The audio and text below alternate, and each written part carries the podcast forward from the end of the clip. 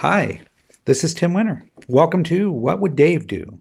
A digital conversation exploring the leadership experience. You can listen to it at timwinter.com or wherever you get your podcasts. Thanks for listening and enjoy the show.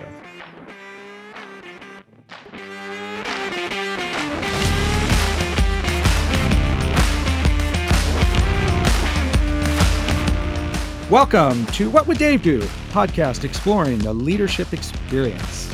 Today in the studio, I have Jonathan Hensley. He is the CEO at Emerge. Uh, I think it's Emerge Technology. Maybe it's just Emerge. Um, I met Jonathan through my day job.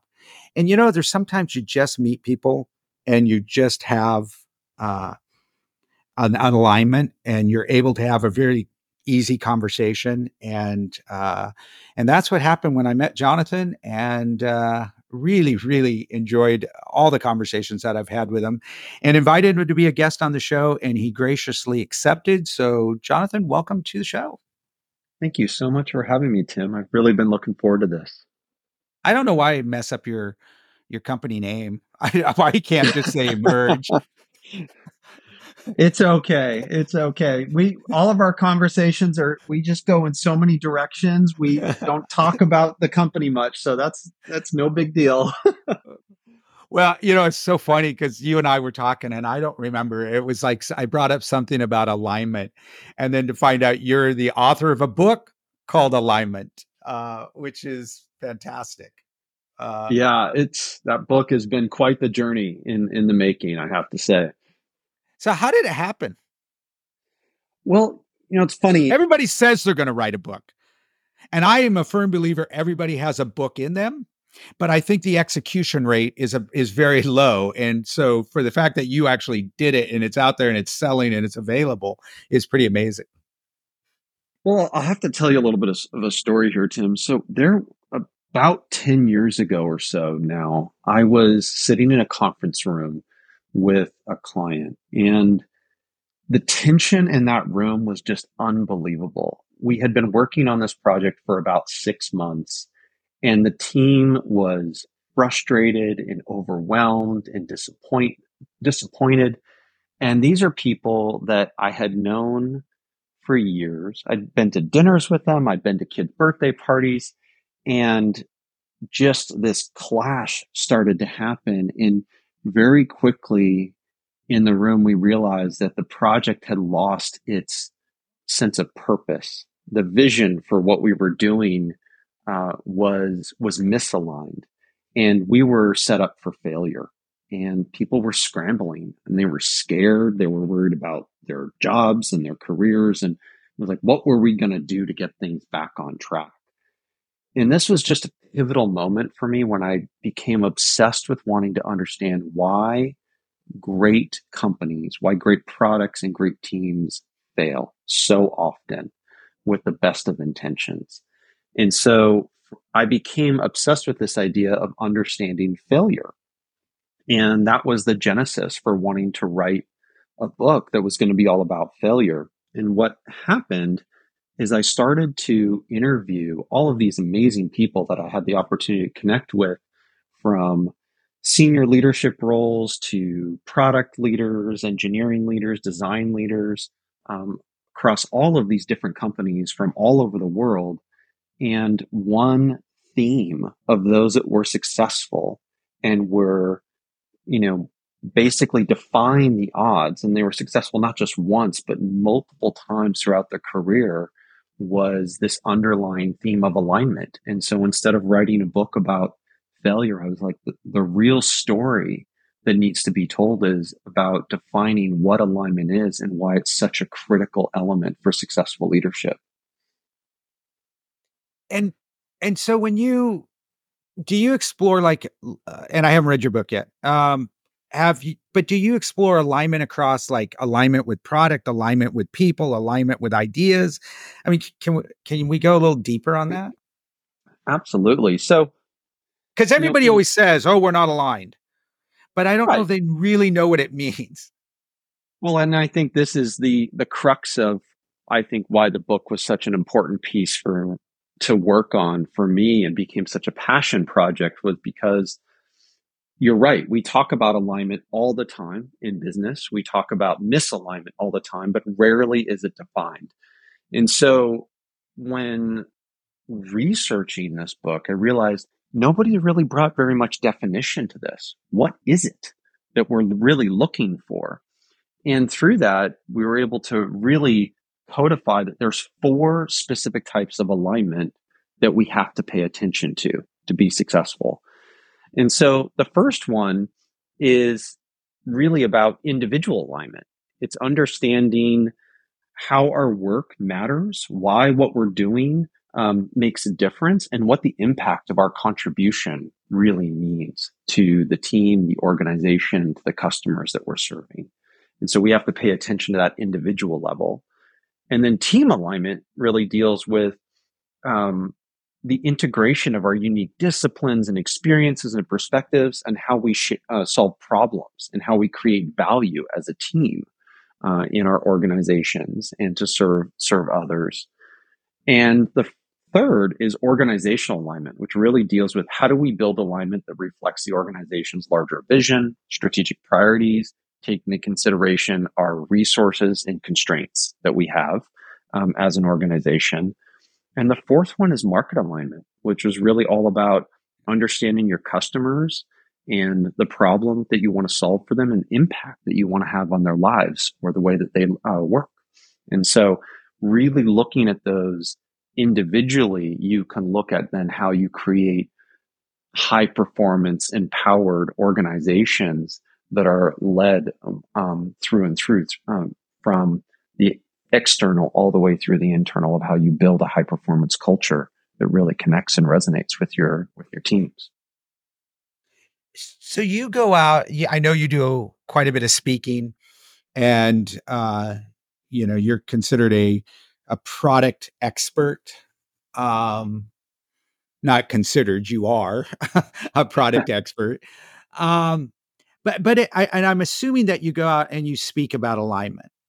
And when people come up to you afterwards or after you've done a keynote or or, just in your research or in just in your conversations around this is there is there one uh, weak link in the chain is there one of the four that that people struggle with the most or is it across the board or or does that even Oh, it's a really good question. I would say the the number one issue that we usually see and hear from people is this lack of alignment with their customers. Mm-hmm. So I'll meet, uh, you know, whether it's a startup or, you know, a, you know, uh, Fortune 500 company, you know, talking to leaders is they're struggling to find that alignment. They understand, you know, a lot about their customers, but they not necessarily have they been able to build that resonance or that alignment of like, what is the value that we need to create and how do we introduce, deliver, and reinforce that value?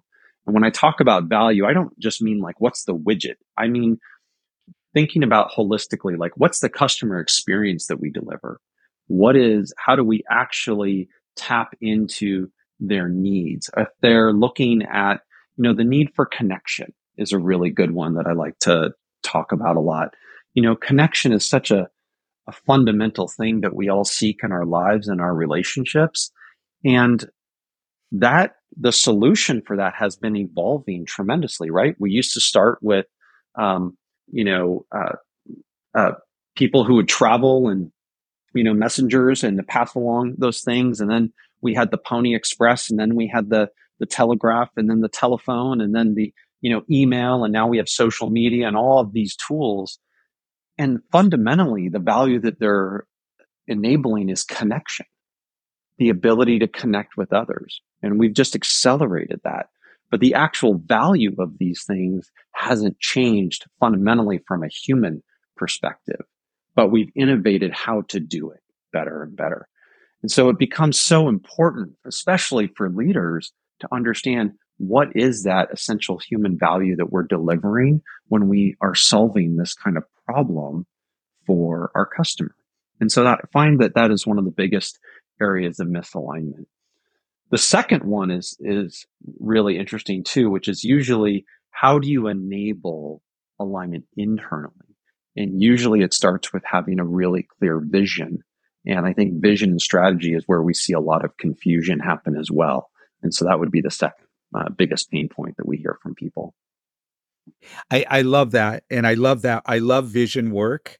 Um, we're doing a little bit of that right now. Uh, or I'm working a little bit on that right now. And it's, it's always so interesting to me.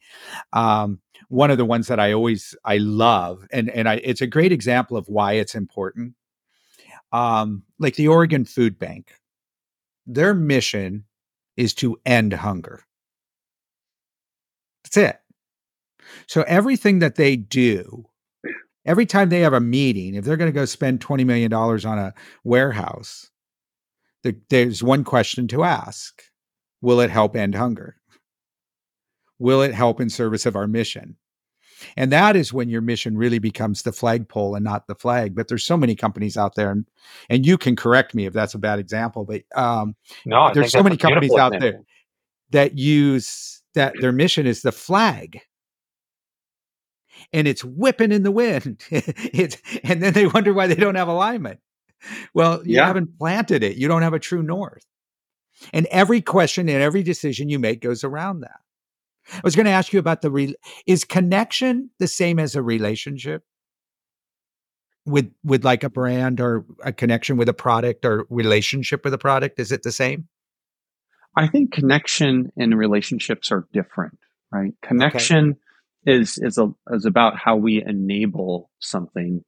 I would say that it's it's more, it's different when you think about a relationship, right? A relationship is an exchange, and uh, a connection is not always a a one to one exchange between ah.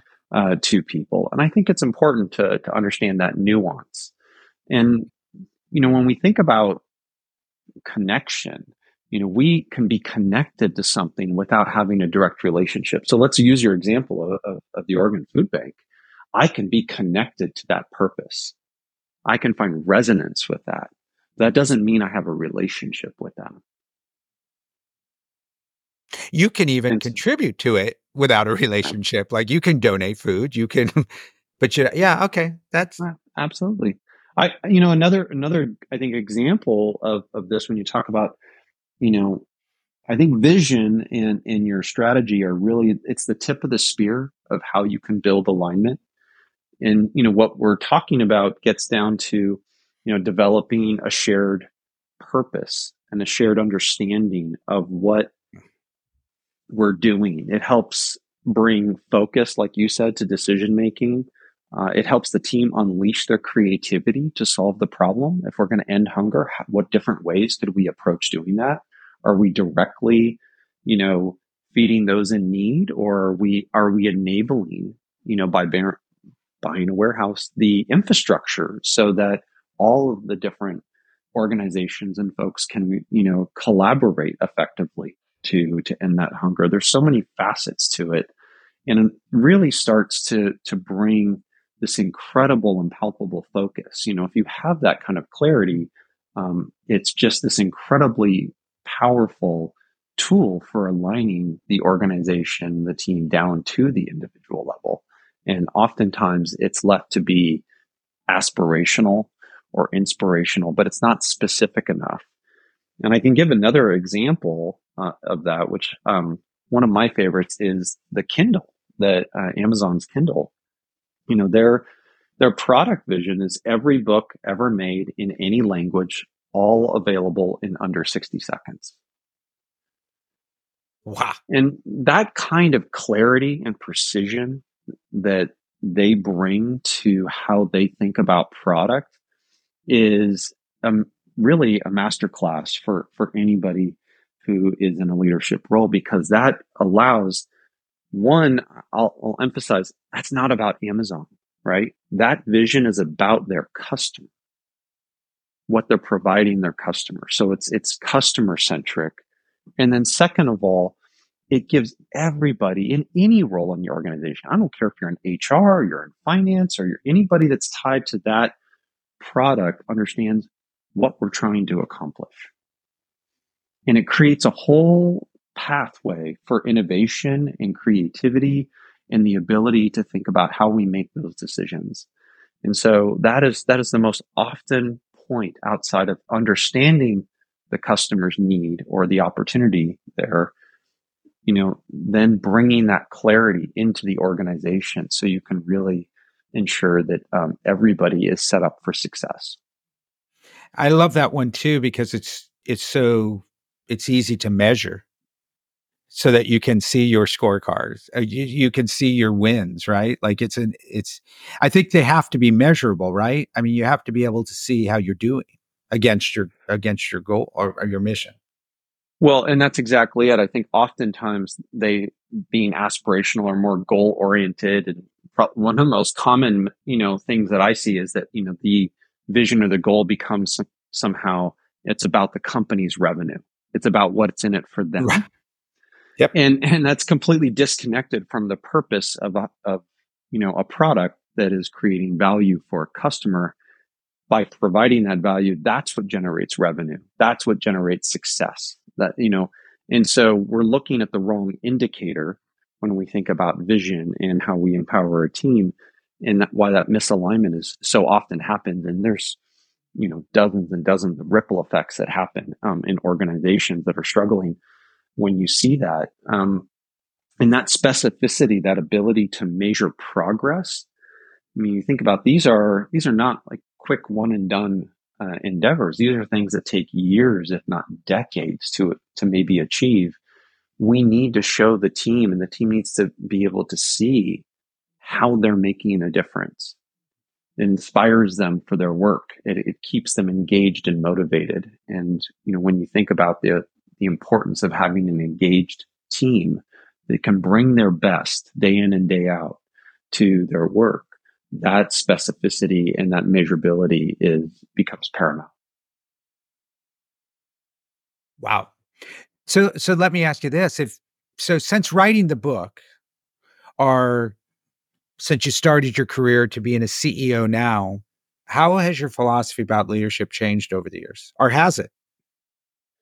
Well, I think it's evolved dramatically. I mean, I've been influenced by so many people. And I think the, you know, when I started off in my career, which was a long time ago, you know, there's, there was not that long. it feels like a long time. Um, the, you know, it was still very common that I think the, there was this idea that, you know, leaders had to have the answers that leaders had uh, to, you know, um, always be, you know, um, at their best, and there wasn't um, any space for vulnerability or making mistakes. And I think I learned early on that that's wrong. That you know, great leaders um, are those that ask. You know, they're hungry and continuous learners. They ask great questions. They practice empathy and understanding. They seek truth um, and, and, versus uh, verification of their own ideas. And what they're really focused on is how do they empower and build a team that does that as well so they can operate in fulfilling that vision together.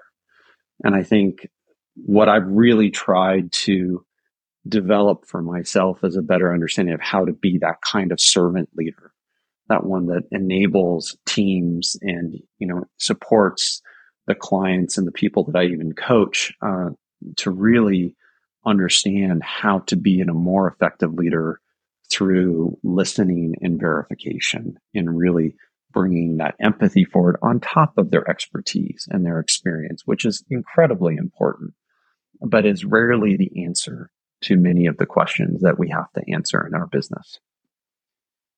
Yeah. Yeah, that um that evolution of you know, because when you're first starting out in your career, you you have these influences that that influence you. And sometimes you're lucky and you get a you you know, you get to work with somebody who just like your mind just expl- expands. I, I had that in my career because I had worked for very different people, and then I met this this man, his name is John Alderson, and he was so different. and his views because you know he was a, a, a student of uh, of Jim Collins and knew Jim Collins and back in the Good to Great and really talked about level five leadership. And I remember the first time I, he did this exercise where he sat us all around a table and he said, What is your job at Hollywood? And what are three things you do every day to make that happen? What he was trying to get to is that we didn't have a, a clear a, a clear vision, but but this was the exercise, and it was so interesting how you know the response was, "Well, I you know hire and fire people." yeah, it was just it was the the I, my mind was just blown. And I'm still friends with him today. In fact, I'm very proud of the fact that he was the first guest ever on this podcast.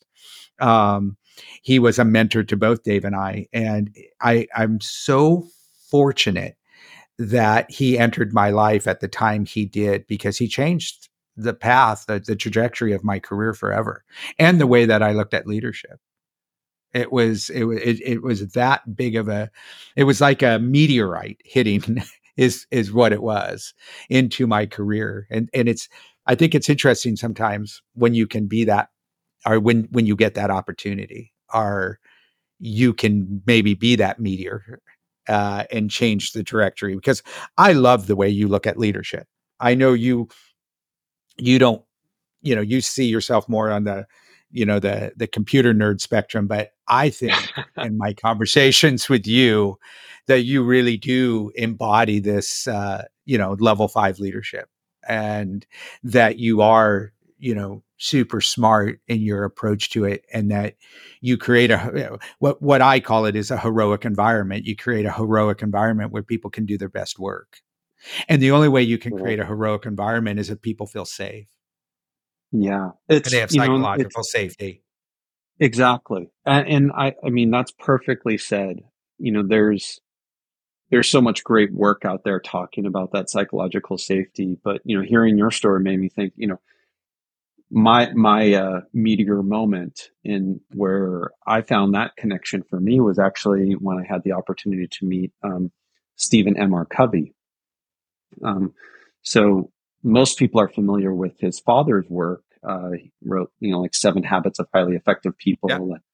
His uh, son car- has carried on this legacy, uh, and he wrote an incredible book called The Speed of Trust. And so I had an opportunity uh, to to meet him, and we had breakfast uh, one day, and just the some people just embody this natural leadership that you're just enthralled by. And he, he's completely reset my perspective on what great, great leaders represent and how they do it.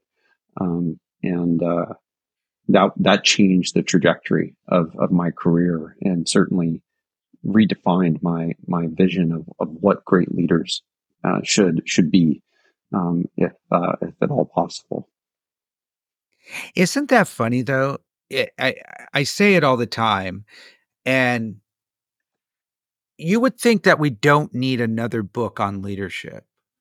Yet you hear the horror stories out there all the time. And it's amazing to me how people struggle with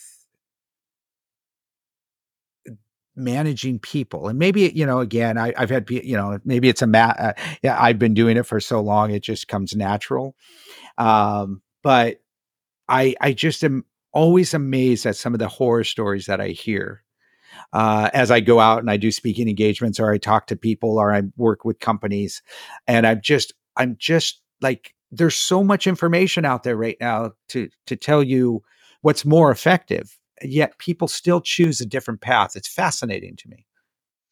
Well, I think it's one, it's extremely hard and, you know, or it can yeah. be for, for many. And, you know, I remember while working on the book, I had this opportunity to meet, um, his name's Dan Cable. He's one of the leading neuroscientists uh, in, in the world. He teaches at the London Business School. And we were talking about this you know, leadership and alignment. And he was like, you know, that's actually, there's a, uh, you know, we think about these things as, you know, uh, being kind of people or psychological needs or being a good leader. And he's like, do you actually know that alignment is, is biological? that, that we're actually wired as as you know to look for this connection, to understand cause and effect. And, you know, really, it just blew my mind that the level of understanding that is, to your point, is developing around these practices is just incredible right now. And there is a, an, a plethora amount of material.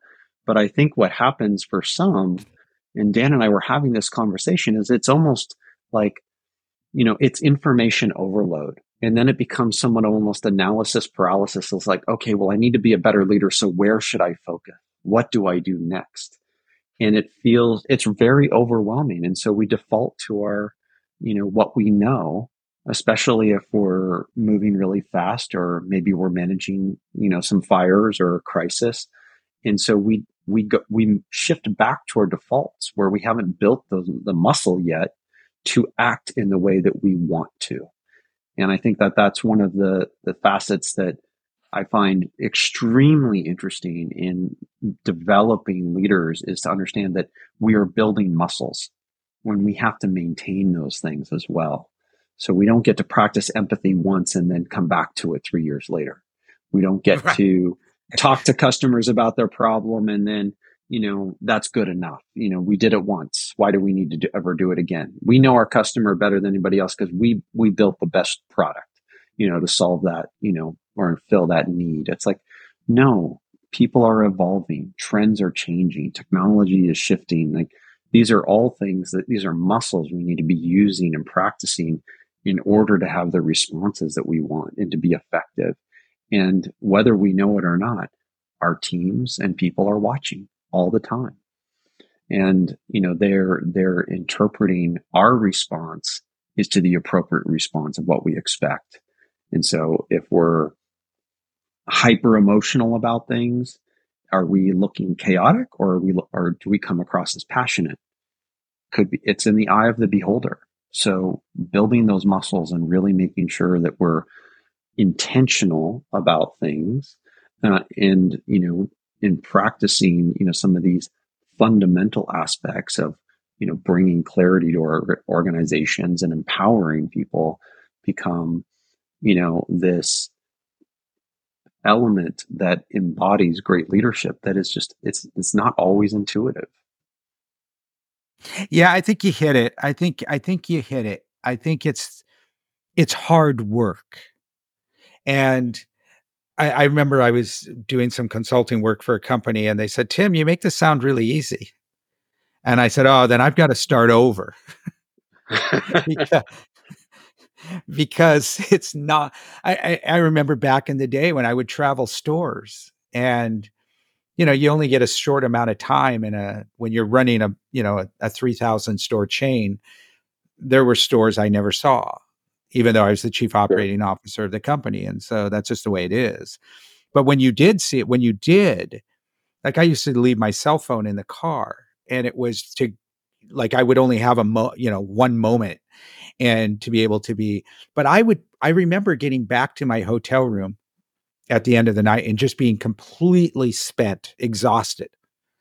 And when I thought about it's not like I was physically working hard but it's that energy of being present because they're looking forward to see to your point they're always watching you right and if i come into a store and i've flown all the way from wherever to wherever and i walk in and i'm preoccupied and i'm on my phone and I, i'm stressed out and i and i'm e- exhibiting that what does that communicate and so to go in regardless of what's happening and still be present and still be engaged and still care what's happening in a store somewhere in Lubbock, Texas. That's a lot of work. It just, is. just or, or for you, you got to go up and you know on countless stages and talk about your book or talk about alignment, and it, it's you. It's finding that. Of course, I think it energizes you. So I think you know that certainly helps and for me i just genuinely like people i i can engage with almost anyone I just, I really find people fascinating. And I, I and it, for me, it's a joy to be able to come in and hear what they're working on or what they're about, or to, in that case, to see their excitement around their store and what they were creating. Because mm. I used to tell them you can create a wow experience. How how powerful is that? In the world of retail, which is pretty mediocre, you can create a wow experience. As long as you're falling towards the customer, you're not going to ever get in trouble with me. So create that wow experience because everything else is mediocre. I mean, you go through a drive through, you're happy if you you get a straw. If you get a straw and napkins, you're like, wow, that was an amazing experience because the yeah. bar is so low. So create a wow. Create and you're empowered to do that. And that takes a lot of energy. It does take a lot of energy. And I think, you know, you, you hit it right on the head. It's, it's about experience though, right? Whether you're focused on right. vision or you're working, you know, in a, in a store, being present, you know, the, the difference uh, of, you know, making sure you address everybody that you meet with a smile. yeah Right. Those little things that, that have such profound impact on you know the engagement or the experience somebody has of working with you are you positive? Are you pessimistic? Are you trying to you know is this somebody that i can trust? Is this somebody i can collaborate with? Is this somebody that i can count on? You know these are all elements of us being able to be successful in our careers. And i think when i speak about you know often either alignment um, or around product and product leadership in, in how to drive growth, especially for early stage companies. It's like, it's not about getting it all right, but it's about, you know, very intentionally getting out of your own way and staying present with the problems that you're needing to solve and really understanding that you have the capability to solve something uh, of incredible value with your unique perspective and experience, but you need to make sure that you do it in such a way that it is resonates with who you're serving. And that is is very difficult. I mean, I remember growing up in Silicon Valley, here's a good a good example. There, it was always very well known that Steve Jobs was, you know, going to be one of the coffee shops in Palo Alto. It was very commonplace. And one of the you know stories, and I've, I've never met him, so I can't you know say this from my experience. But you could, you he would be there in the corners of company watching how people use the technology. Mm. And he was a constant observer. And you know whether you are a huge fan of Apple and, and his work or not, you know what you can say and what you know is is well known is his obsession with that customer experience those touch points and that uh, observation of how are people interacting with these things? How do we create change?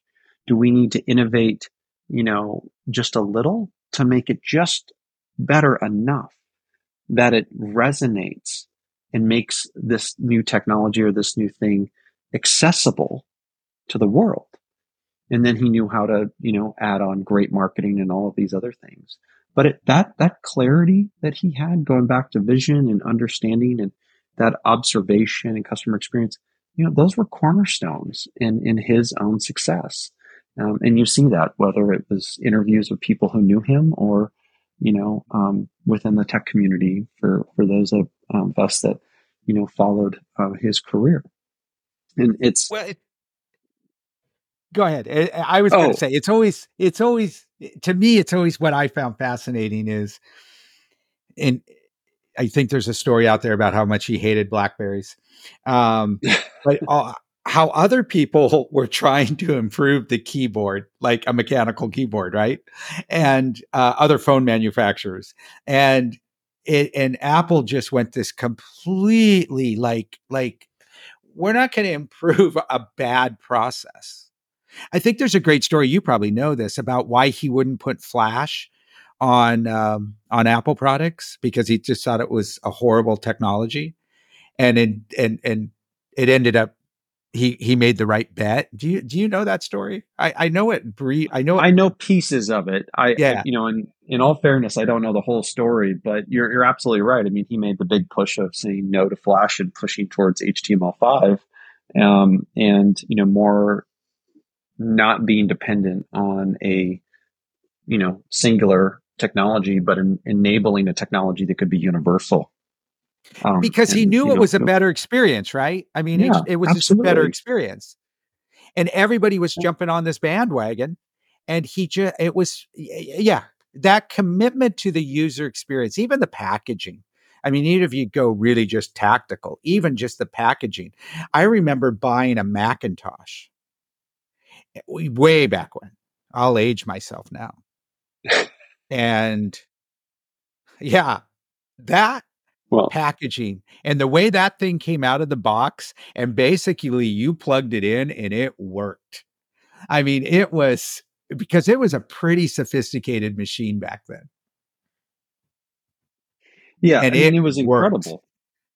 Yeah. I mean, I was early. I mean, my first Apple was an Apple II. I mean, to age myself. So, and then after that, getting into the Macintosh, and it was, you know, the actual usability of that was was incredible. Um, you know, and it's amazing how little innovations, you know, make such transformative impact. I mean, one of the things, one of my favorite little stories about really thinking about the customer and how to create value is actually a story about Microsoft in, in Microsoft Word. Is, you know, we all t- might take it for granted today, but that little red squiggly line that shows you that something's misspelled, you know, Right. is that was an innovation um, out of constraint, you know, where they were trying to get Windows and and the uh, Apple products to to match, and they were going to miss some deadlines, and they're like, how do we create real value for the user in this next, you know, uh, release of the product? And they're like, you know what? Let's let's add this little squiggly line that shows people that they've misspelled a word, and it completely transformed word processing you know and so it doesn't have to be big things but it's about looking at how people engage and really that that empathy of, of understanding and putting ourselves in the shoes of customers and they completely revolutionized the industry And made people feel really stupid. No. I, I live and die by that red squiggly line i gotta be honest i'm a horrible speller but I, you know so maybe maybe they were targeting Me people too. like I mean, usually uh, when I'm done writing a blog, it's all red. But isn't that that is that's a that's a really Yeah. interesting story. I I had no idea. That's right. I did. Yeah. You know what? I, I'll even go farther than that. I never thought about it. It's so intuitive. But that think about that. There was a lot of thought went into that.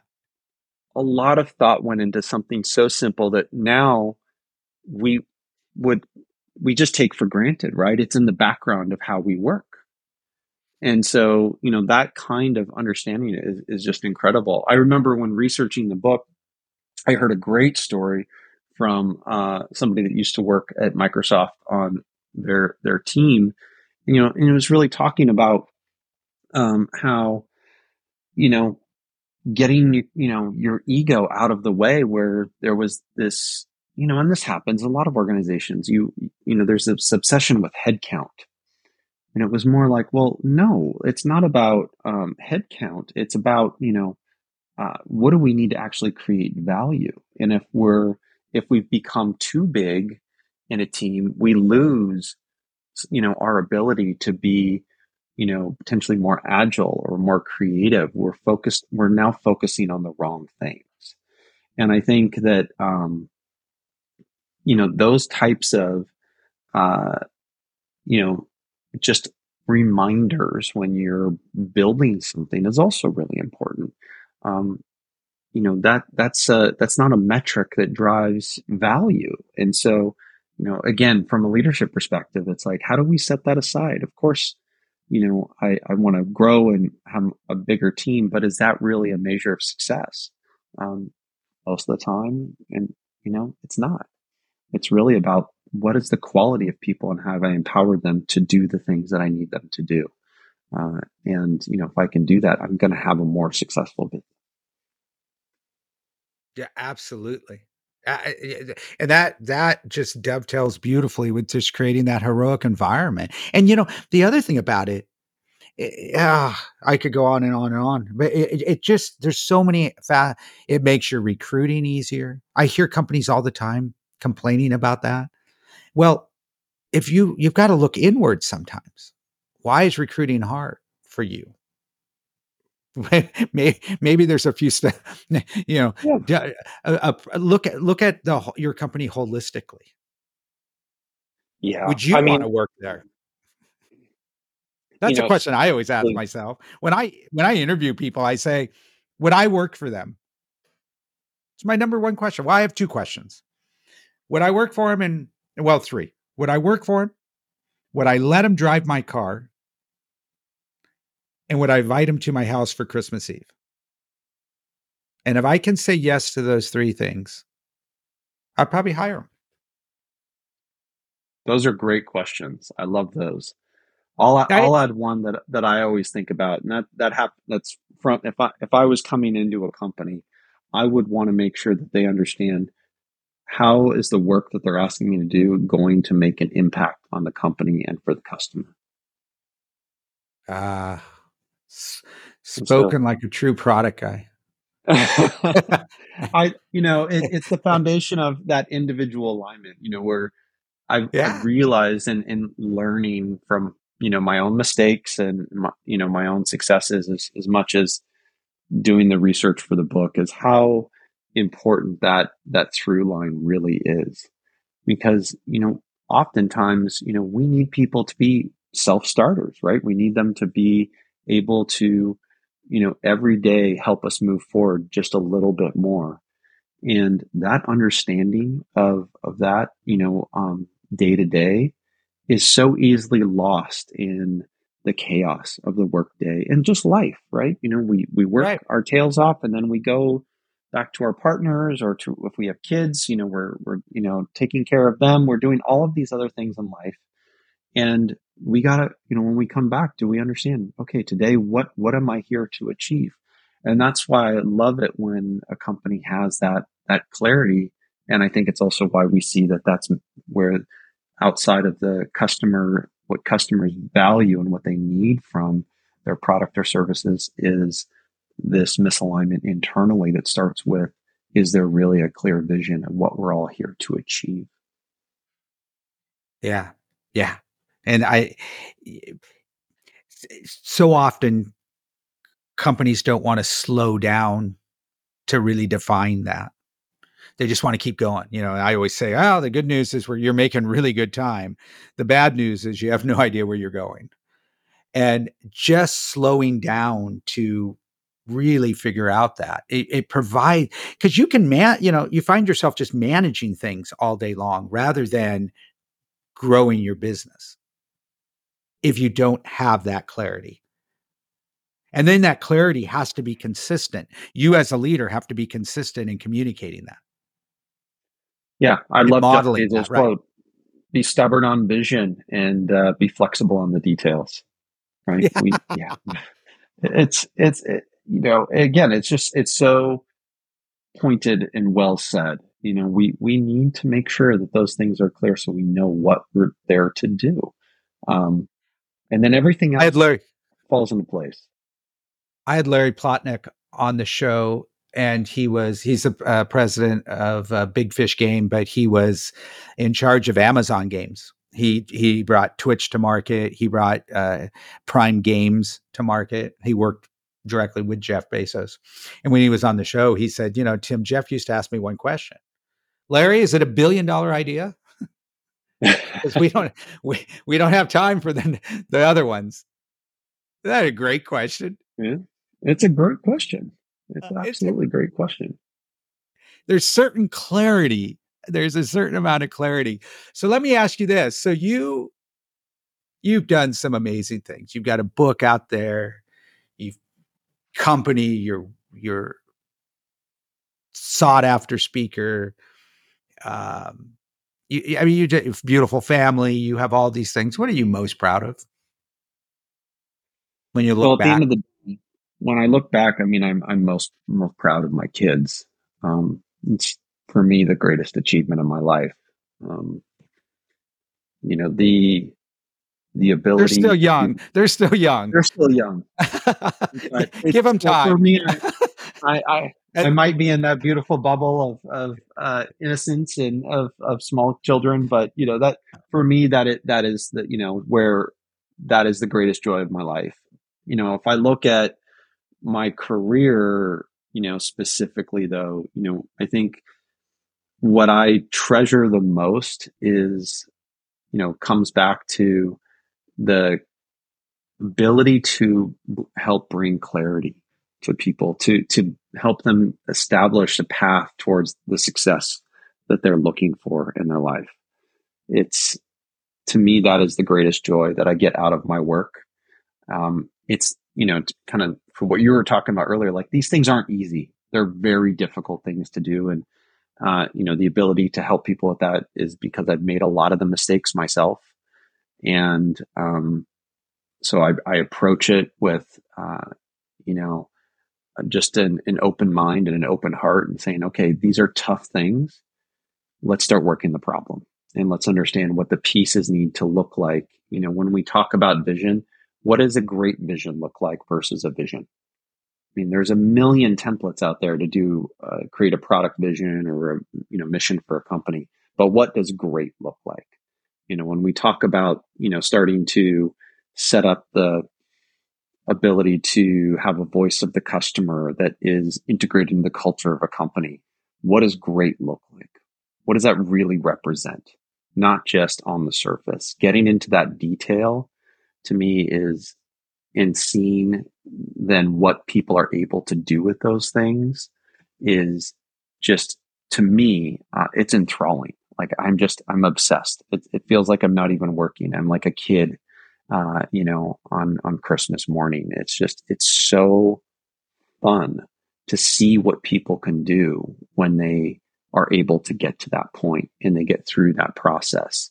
because um, it unlocks all of their other gifts uh, once they they have that if that's where they're struggling and so that to me is just that's what I enjoy most about the work that I do in my career. That's that's amazing. You know, I teach you about the kids, and and as a father of five, and uh, this month my oldest son uh, got married, and uh, him and his wife. Congratulations! Thank you, thank you. It's amazing. Uh, but him and his wife asked me to, um, or at the time fiance, to officiate their wedding, and um, you know, obviously I was honored to do it. But I got to tell you, the sense of pride uh, and it was like this, like a movie. It happened so quick. As he walked up, it was like I saw him the first time I held him uh, at Sunny uh, uh, Sunnyside Kaiser Hospital where he was born, and it just was like this went in fast motion all the way to him standing there as a man, um, being married to this amazing, beautiful woman. And it was just, it was, it was, eh, eh, you talk about pride, like, you know, to hell with work and everything else and uh, all those other accomplishments. It's a really amazing moment. And um, it, it just, I don't know, Jonathan, it just gets better and better. You know, be, I, I'm with you. Being a father, I, I have five children, one grandchild. It is my greatest accomplishment and yeah. to see them today and what they're becoming and the way that they look at the world and the things that they're accomplishing is and they've had their trials and they've had their tribulations and they've had their uh, like we all have um, but to see them come out of it um, and and you know they come out of it with the love and the support and that's that's the paycheck as a parent it, it, it really is to to see them become these adults that contribute back to the world in such meaningful ways it's it's uh it's a little overwhelming i'll get really emotional about it so um and i had that experience with my son and it was it was uh it was really unbelievable um i did not expect it to affect me that way and it it really did. Um, so cool. I I I, uh, I admire you a lot. Uh, I think that was probably one of the best answers I've ever got to that question. I, I, I, I admire you a lot. I like how you, uh, obviously the family, but you dovetailed it into your work, uh, which is is great. Who who do you admire out there? You're you're out on the on the speaking. You're talking to companies. You're you're working with lots of CEOs. You're working with companies trying to help them improve the, what their product through your experiences and through your work. Um, but who who out there do you admire? Is there anybody? Well, uh, I have a two part answer to that one because it's it's. I mean, there are so many amazing leaders out there, um, but I would say that there's there's a type of person that I admire to the nth degree, and that is that entrepreneurial person who that is that constant learner who puts themselves on the line every single day, not knowing if the decision they're making is going to get them to that success point that they're looking for, or going to be able to cover payroll, or being able to, you know, they're carrying the weight of an entire organization and an idea. And I'm just so, I think the courage it takes to get out there and try that and to do that and then to build a team around you is just incredible. And so I have this incredible admiration for the entrepreneur that I'm very, very passionate about learning from as much as I possibly can um, every day. And if I have to pick an individual, um, I'm going to go back to, to Stephen M. R. Covey. I have found him to be a source of inspiration, uh, wisdom, and very grounded, practical sense. You know, he he's done it at scale. Um, you know, I think he's something like 25x his father's company when he took over uh, Covey. Mm-hmm. He's incredibly successful, but more importantly, he is he, he, he's a very wise person, and I think there's a lot to learn uh, from leaders like him. Well, he learned from one of the best. I was a student of Covey. I was certified in the uh, Covey What Matters. Well, it was Franklin Covey What Matters. What What Matters Most. Back in the day when Franklin, you I don't even know if you remember this, but there used to be the Franklin Planner. Oh yeah, and I had I had one of those. yeah, after Ben Franklin, right? Everybody had their planner and they had a way, a method in which kept you organized. And then I believe they merged with Covey and it became Franklin Covey. And they then merged that program called What Matters Most. And yes, it was how you use the book, but it, but again, it was what matters most. And yeah. it was a time management philosophy that really was the kind of the beginning of this work life balance because that's you know uh, uh, covey talked about sharpening the saw taking time to sharpen the saw. So many people try to cut through the tree where if you just stop for a few minutes and sharpen the saw and that's that downtime that's that creative time. I i always compare it to downshifting. Yes you can take the hill in fifth gear but if you just take the time to push the clutch and go to third, fourth, and second, you'll go up the hill faster, and there'll be less wear and tear on the on the organization. But some people just insist on doing taking the hill at fifth gear. They don't want to, yep. you know, because they're they're afraid to slow down. They're afraid to sharpen the saw. To use a covey, that's fantastic. I I I, I feel like it's generational because, you know, I was I was a student of Covey. I, I went to, to, to Utah. I got certified in what matters most. Uh, I walked those the hallways of the Covey Institute.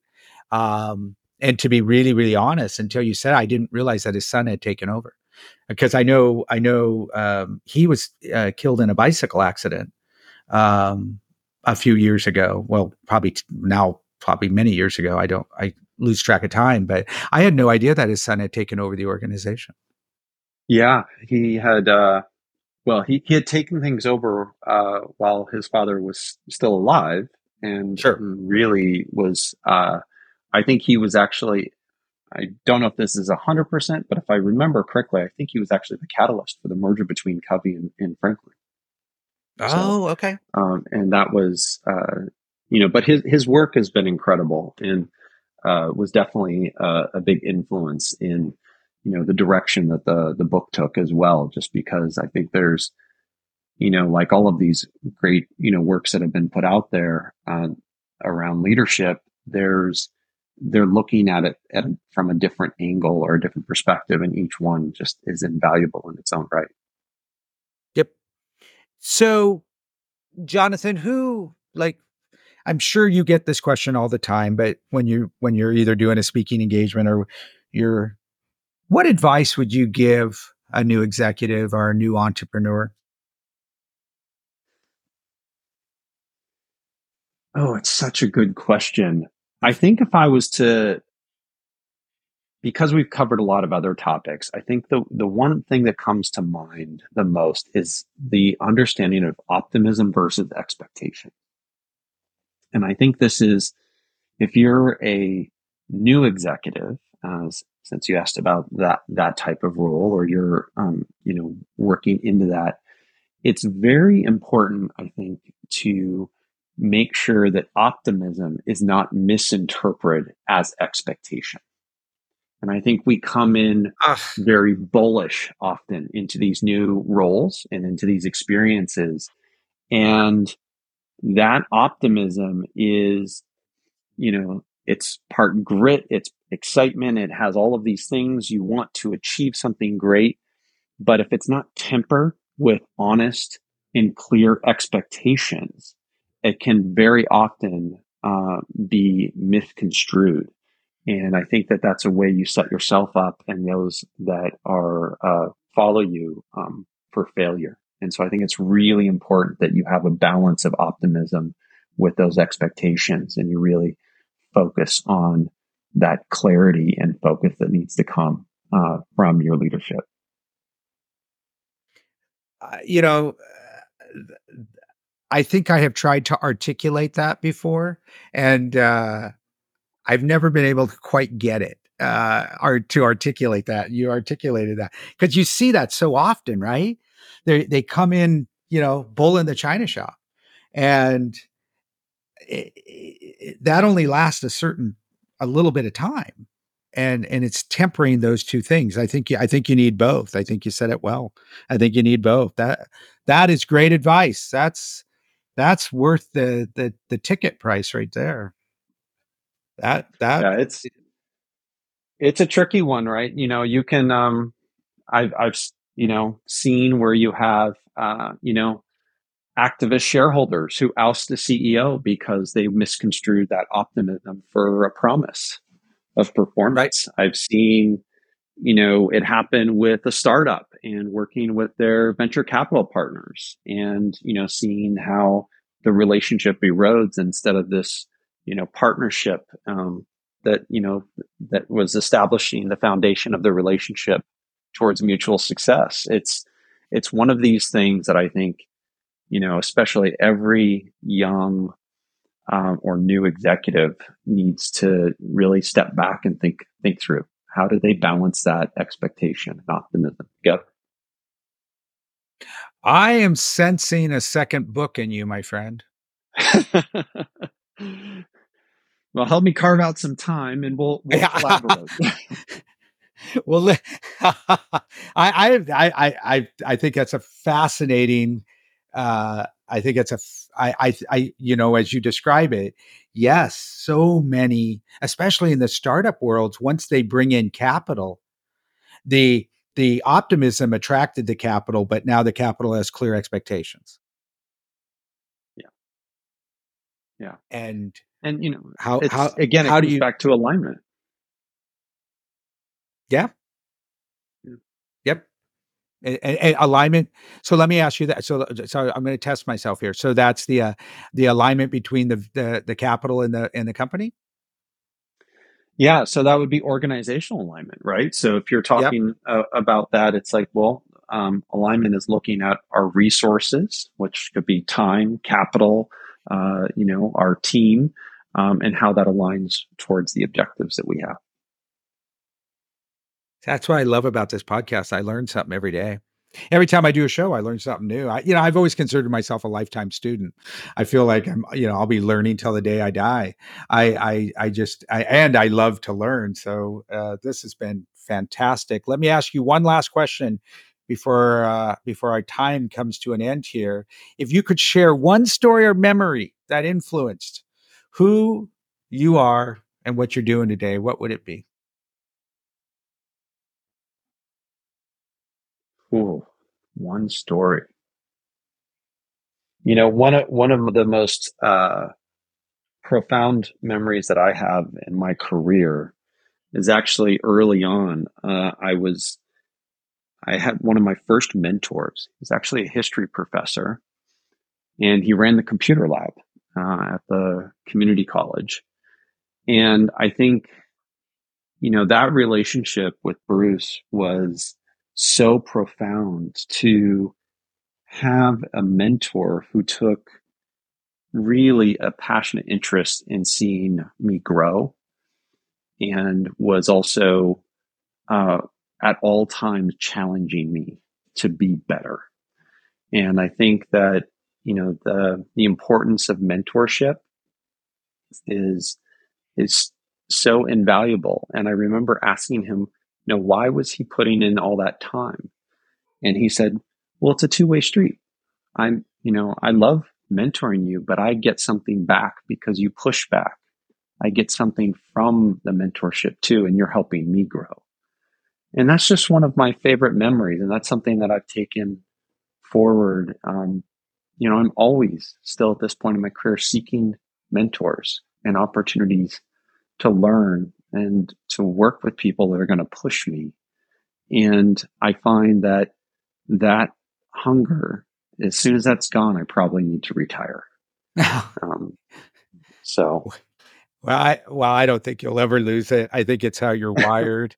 I, I think it's uh, you know so, some people just enjoy this and and uh, and uh, you know I, I I've always said I've never had a job and because I do what I love and I don't I don't know I just I've never had a job and uh, I, I I absolutely love and you know run and I think for me it's if it ever becomes what I do in between weekends I don't want to do it anymore. And I just, you know, my work is my passion and and I've been very fortunate in my life that, you know, I've been able to make a couple nickels and uh and do what I love to do. And I, I consider myself very fortunate. And I think you're you're in that boat. Um Jonathan, thank you so much. I I really really appreciate the conversation. I appreciate you coming on the show. One of the the one of the ignitions for this podcast was my relationship with Dave uh, that spanned some 30 years. He was the best man in my wedding, the, the best friend. And I'm being a bit redundant. I think my listeners know the the the the, the reason for this show. but the reason that my relationship with Dave was so was we could spend hours on the phone just talking uh, about any kind of topics. And um, one of the things that I know is that Dave could have joined us on this call today, and I probably wouldn't have got two cents in. I think you two would have just gone down.